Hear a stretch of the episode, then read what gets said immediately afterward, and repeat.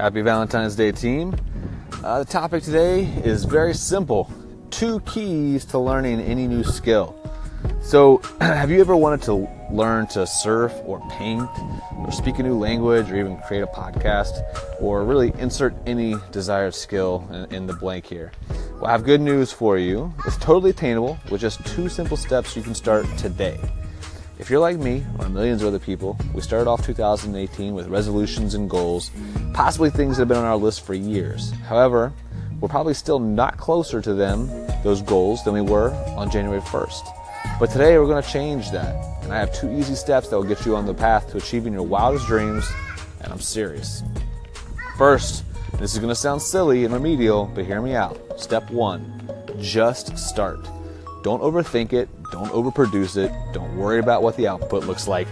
Just get started with the easiest first step for you. If it's learning to surf, call a surf school and schedule a lesson today.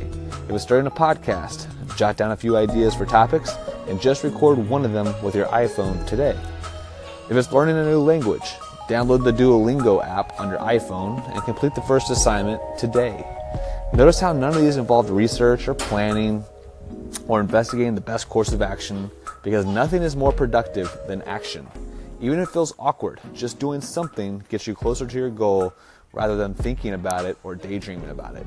And in most instances, action begets more action, meaning tomorrow you're more likely to pick up and continue where you left off because it's much easier to continue than to get started.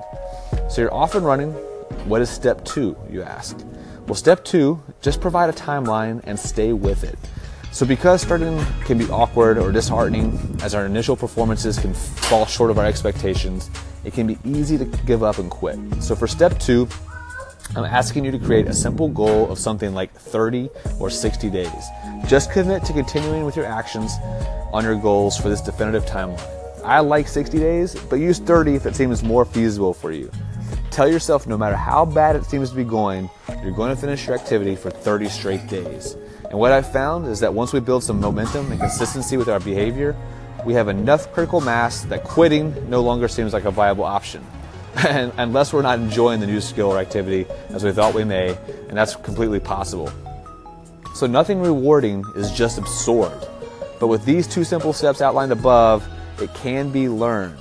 Start your journey today and be ready to add another skill or goal to your list very soon.